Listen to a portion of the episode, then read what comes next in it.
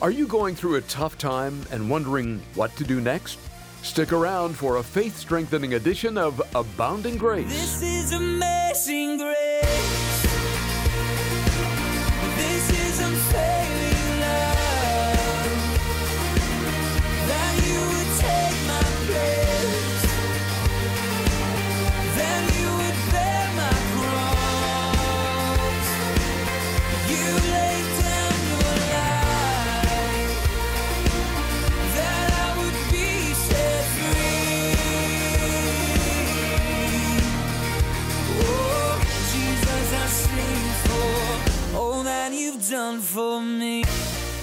It's time once again for Abounding Grace, a ministry of Calvary Aurora.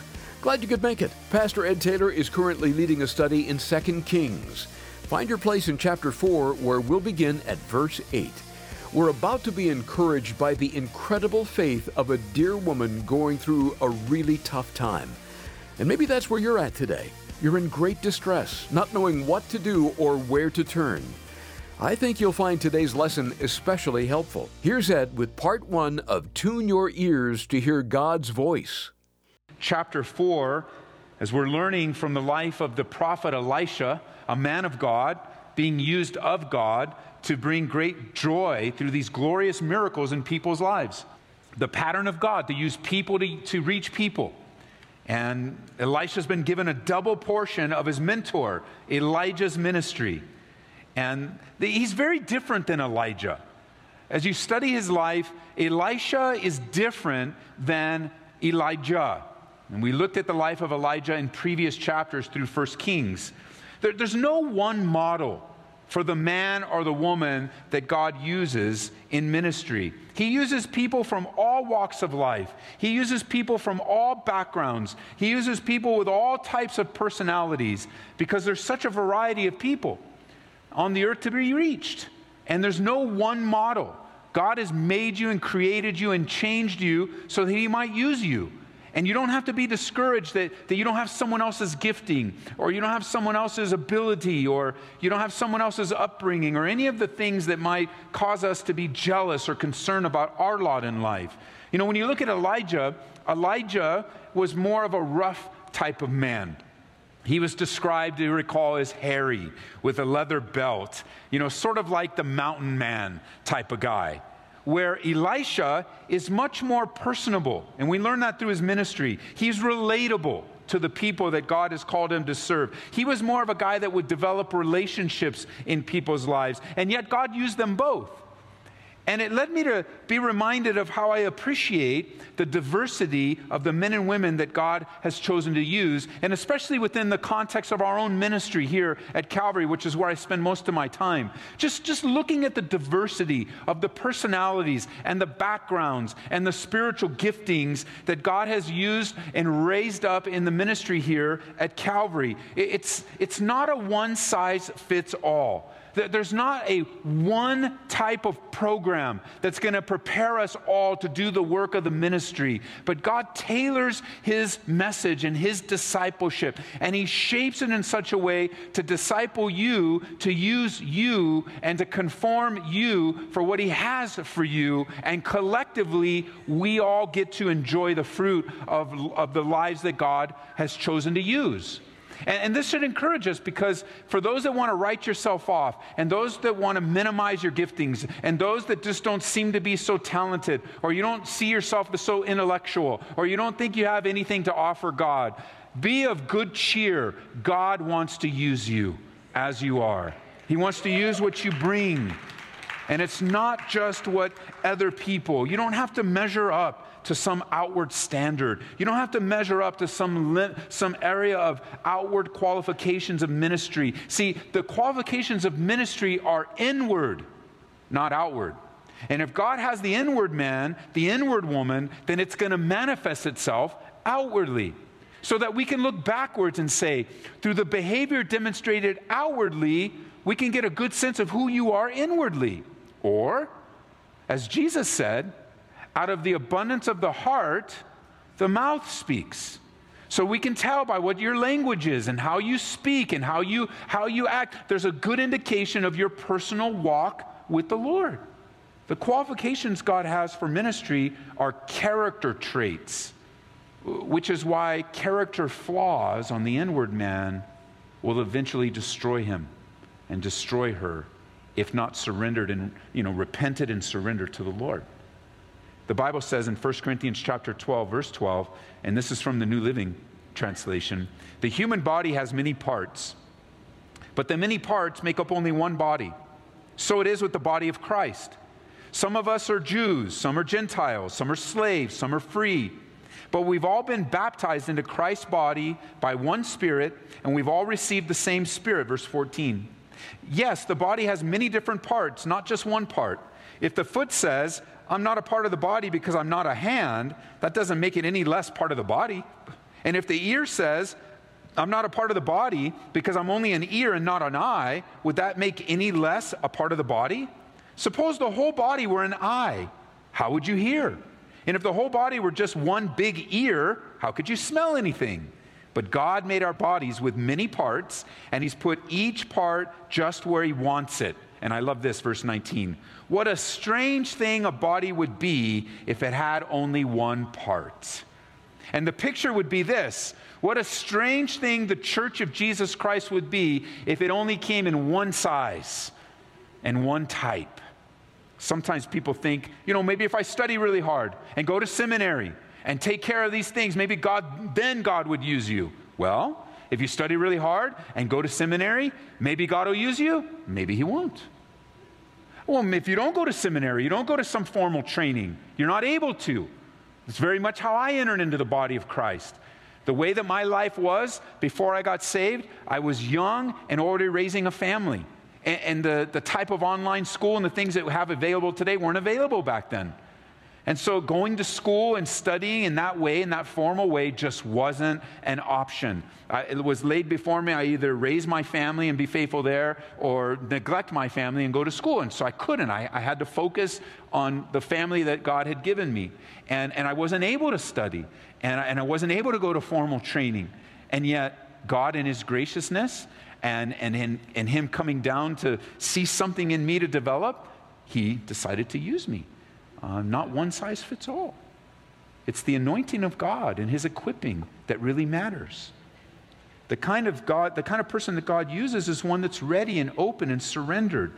You can read it later, but in Acts chapter 6, when they were looking for godly men to serve, it were very simple qualifications men of good reputation, filled with the Holy Spirit men that, that were, were willing to obey and serve and, and just be a servant. And, and so here's some of the elements that we've studied in previous studies, but are you saved? Are, you flexible? Are you available? Are you teachable? Are you faithful? Are you filled with the Holy Spirit? Are you filled with wisdom? Do you have a good reputation? These are basic ingredients that we all can have to the life that's used greatly by Him. A desire. Do you have a heart of flame? with the desire to obey God. Because all the opposite of these things make you unusable. I mean, you may be sitting here today and you go, you know, I just don't want to be used by God. I, I don't want to be used. I want to do my own thing. Well, it's going to be very, very hard for you to be used by God when you don't want to be used by God. So the first step for you is just to say, God, would you change my heart? And begin in prayer. Would you change my heart?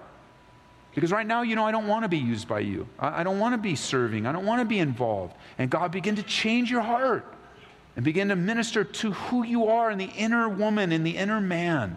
It was D.L. Moody, the great evangelist. He was convinced that total surrender to God was the key to successful ministry.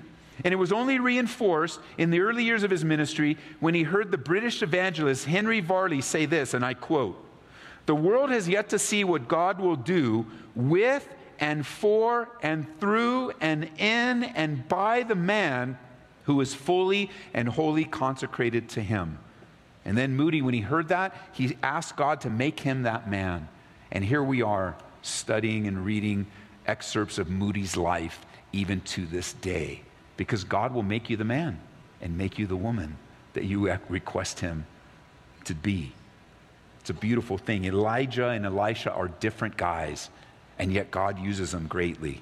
And we spent some time looking at the fullness and the overflow of all these empty vessels in the widow's house last time. So let's pick up in verse 8 where we left off. Now it happened that one day that Elisha went to Shunem where there was a notable woman and she constrained him to eat some food.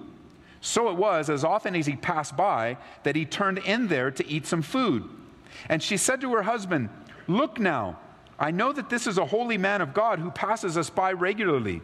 Please, let us make a small upper room on the wall and let us put a bed in there for him, and a table and a chair and a lampstand. So it will be that whenever he comes to us, he can turn in there. And it happened one day that he came there and he turned into the upper room and he lay down there. Verse 12. Then he said to Gehazi, his servant, Call the Shunammite woman. And when he had called her, she stood before him. And he said to him, Say now to her, Look, you've been concerned for us with all this care. What can I do for you? Do you want me to speak on your behalf to the king or to the commander of the army? And she answered, I dwell among my own people. And so he said, Well, what then is there to be done for her? And Gehazi answered, Actually, she has no son, and her husband is old. And he said, Call her. And when he had called her, she stood in the doorway. And then he said, About this time next year, you shall embrace a son. And she said, No, my Lord, man of God, do not lie to your maidservant. And the woman conceived and bore a son, and when the appointed time had come, of, Elisha, of which Elijah, Elisha has told her. So in Elisha's travels, he developed relationships. And one of the relationships was with this family. He visited and, and passed by so regularly that they decided to build him a room. He said, if he's going to come by so many times, let's invite him in. Let's make a space for him. We'll put a little bed in there. We'll put a table. And they decided to build a little guest room for him to bless him and encourage him. And in one of those visits, he felt this sense of appreciation and, and asked the woman and sent message, what can I do for you? I mean, you have done so much for me. What can I do for you? And by the way, by the way, that is the attitude of you and me as we begin to appreciate all that God has done for us. We serve from the abundance of grace in our lives so that when you just begin to meditate on how good God has been to you, how gracious He is, how wonderful, when you begin to meditate on how He's delivered you, how He's empowered you, how He's helped you, how He's come alongside of you, your response is so often, and my response is not, God, give me more. Our response becomes, What can I do for you? What can I do for you? It's not that I have to work hard to please you, God, and it's not like I have this obligation. It's not out of obligation, it's out of desire, it's, it's out of love. And here they are. He's so appreciative of what they've done for him that he turns around and says, What can I do? What can I do for you? And out of the discussion, it was really nothing except Gehazi said, Oh, by the way, she doesn't have a son. That's really the issue on her heart. She doesn't have a son, and her, her husband is old, and it doesn't look like that's ever going to happen, is really the conversation.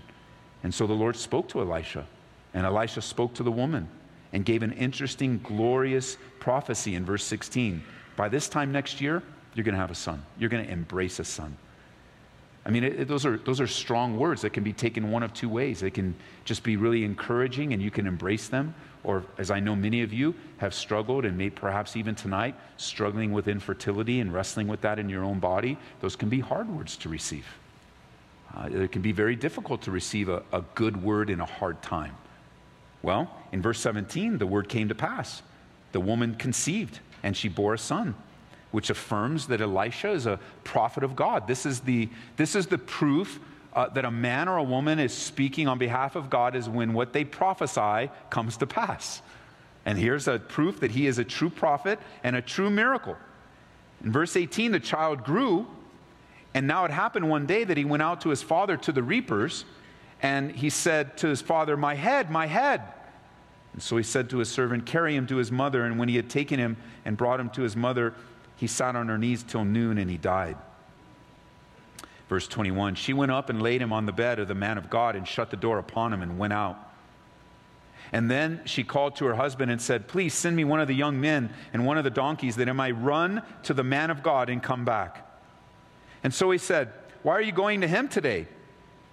It's neither a new moon nor a Sabbath. And she said, It's well.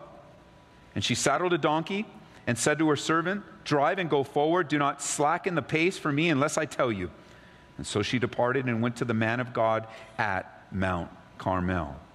But what a joy, verse 17 is the prophecy of God comes to pass, and she is granted the baby that was promised, that she longed for her whole life. Only in a manner of time as the child grew up and began to work in the fields that she lost her child, and he died. And as the son was given to the couple, he grows up, and in this fatal injury, he's brought home, ends up dying in his own mom's arms. And what a tragedy. The one that was promised, the, the child of love, was lost. And yet, we see in this woman tremendous faith. She's a woman of faith. I believe, as we eventually get to it in Hebrews chapter 11, she's one of those women mentioned in faith. Nameless, but a woman of faith nonetheless. And you can read it for yourself in Hebrews chapter 11. But she doesn't send to her husband to declare their son's death. Instead, she asks for transportation so she can find that man of God. Uh, this, is the, this is the illustration of us seeking the Lord in tough times. It certainly is easier said than done, and it's easier to see in someone else's life than it is in our own life, but it's just as possible in your life as it was in this woman's life. She worships the same God. And yet, by faith, we have, we have a true relationship with the Messiah that was promised, and that we are now filled with the Holy Spirit. And, and we have God living inside of us, that we can seek God in tough times. And she heads out to find the man of God. Where does she find him? Well, it says she finds him in verse 25 up on Mount Carmel. How beautifully, as we were praying, does this come together with the word that God gave our sister Deneen this morning, which then she gave to us. That, that Elisha was found where? He was found up on the mountain, the mountaintop. The mountaintop in the Bible often reflects a place of devotion, a, a place of commitment, a place of dedication. Sometimes uh, the mountaintop is the place of sacrifice and complete, wholehearted sacrifice and, and setting themselves apart. You know, how can we not think of Abraham taking his own son up to the mountaintop in full obedience? Mountaintops speak of those times of getting away from everything down in the lowlands and to seek the Lord. And it's no small thing that Elisha is found at Mount Carmel, isolating himself away from the world, and yet at that place of elevating himself into seeking God. What a sweet interaction now. Notice in verse 26, it says in verse 25 at the end, and so it was when the man of God saw her afar off that he said to his servant Gehazi, Look, there's the Shunammite woman. Please run to meet her, verse 26, and say to her, Is it well with you? Is it well with your husband? Is it well with your child? And she answered, It is well. Those are strong words. It is well. Words of trust and faith. Because in the physical, it's not well but in the spiritual, it is well. Verse 27 Now, when she came to the man of God at the hill, she caught him by the feet, but Gehazi came near to push her away. But the man of God said, Let her alone, for her soul is in deep distress. And the Lord has hidden it from me and has not told me. And she said, Did I not ask a son of my Lord? Did I not say, Do not deceive me? And then he said to Gehazi, Get yourself ready and take my staff in your hand and be on your way. If you meet anyone, to, to do not greet him. And if anyone greets you, do not answer him, but lay my staff on the face of the child. What a sweet interaction between Elisha and the woman. How are things going? She grabs him by the feet. Things are good. She, she starts out well, and then emotion overcomes her grabs him by the feet. She's in anguish and yet declares it to be well. There's faith involved. That's the bridge here between her feelings and her faith. And Gehazi, you know, he's like the disciples. The, all those who were hungry came, and what did the disciples say? Send them away, send them away. And that wasn't the purpose by which Jesus came to send them away. He says, Let them come to me. Even disciples, you know, what are they? They're, they're so hungry, send them away. When the kids were coming, you know, send the kids away. And they said, Let the little children come to me, Jesus said. And that's what Elisha says let her come to me. Let her come. It's always the right response to deep distress. Invite people near, don't push them away. Remember back in 1 Samuel when Hannah was met with disdain by Eli the priest, not recognizing her distress, he accuses her of being drunk pushes her away. Lord, help us to be sensitive and open and ready to serve. Her spirit was strong, but her flesh begins to fail. And she trusts God, but there's the reality before her. It's, it's the reality in our lives so often. It's normal. Great faith, faltering faith. Great trust, doubt. Great courage, fear. The flesh, the spirit, they war against one another, the Bible says. And we're, I don't know how often you pray this prayer, uh, but when you do, uh, you're praying just like the apostles did when they said in Luke 17 5, the apostles said to the Lord, Increase our faith. Increase our faith. Just don't have it right now. In verse 27, I found it was interesting. In verse 27, notice, when she, when, when she came to the man of God at the hill, she caught him by the feet, but Gehazi came to push her away. The man of God said, Let her alone, her soul's in deep distress. And then look at this phrase the Lord has hidden it from me and has not told me. There is this statement that whatever's going on in her life, God has hidden it from me. And it's almost as if Elisha is expressing this sense that normally God reveals things to him. And he might be a little surprised here or a little concerned. No, God has hidden it from me. Almost like he has this expectation, like in the past, that God would reveal it to him, just like in previously, God had revealed to him that she would have a baby in a year. I mean, a tremendous revelation. But why she's running with sorrow and sadness, he says, I don't know what's going on. And he refers to that as the Lord has hidden it from me. And he's a little surprised that he doesn't know what God is doing. And I began to think about that in my own life. In my own life, it's usually the opposite for me personally, I'm surprised at times when God reveals things to me. I'm usually caught off guard. I'm usually caught off guard by things, and it's not that I'm not praying, although that's sometimes. So, Lord, if I remember one time praying, you know, that a situation was going on and it all went down and it didn't go down too well. And I was just lamenting to the Lord on the way into the office one morning, a year or so, maybe a couple years ago, and just like, Lord, why didn't you do this? And why didn't you show me this? And why didn't you reveal this to me? And why do I have to learn it this way? And why couldn't you just shown? And it was almost like, you know, everything was silent and, and the car was silent, and I was silent, and I could sense the Lord saying, I did reveal it to you. And He gave me the point when He revealed it to me. He reminded me in my mind and my memory when He showed me exactly what was going on. And I responded in a way that was not reflective of what He was showing me. I was walking, and, you know, we've been taught, and I believe this to be true, and this is how my heart is, and, and I desire it to be in my life, that if you're going to err in ministry and serving people, that you should err on the side of grace and to be gracious so that even if you're going to make a mistake, you know, make a mistake in honoring and loving people and be gracious. And that's something that I've adopted in my life. I want, if I'm going to make a mistake, I want to, I don't want to be harsh. I don't want to make a mistake harshly. I don't want to make a mistake, which I've done, and it's very bad. I don't, that God, God has been very gracious to me and forgiving me for some of those mistakes in the past. And so I, I, I want to err on the side of grace. And yet, there's something higher than erring on the side of grace, and that's obeying God when He speaks. And he just reminded me, and he was just very gentle. He's like, Here you are lamenting, and it's you and me in the car. But Ed, I did show you. I did show you. And he even gave me the words and the vocabulary and everything of what was going on in the time. But Elisha, he was so tuned into the spiritual realm that, that when he doesn't know something, he's like, God's hidden it from me. As if God's always revealing stuff to him. And, and that's part of, that's, the, that's kind of the desire that I have. And it's similar to Elijah. God does want to speak to you.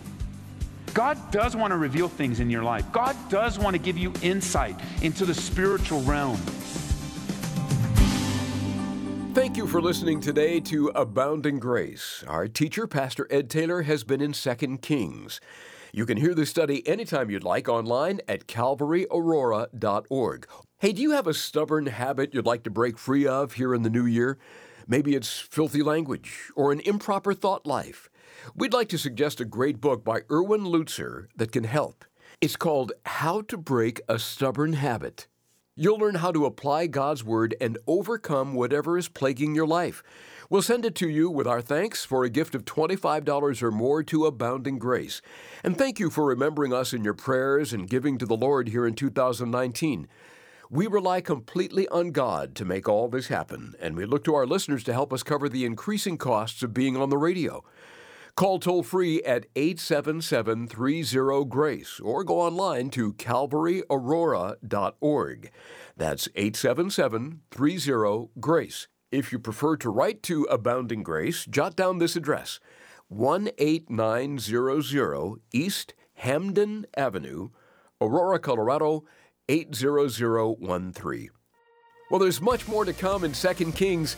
Don't miss a moment of the journey right here on Abounding Grace with Pastor Ed Taylor.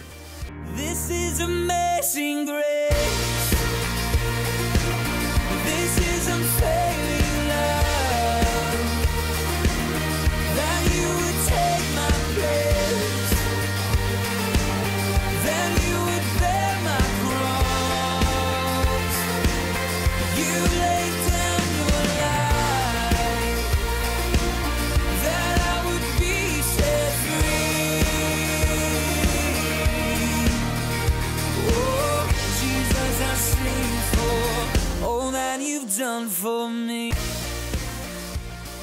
Abounding Grace is brought to you by Calvary Church, Colorado.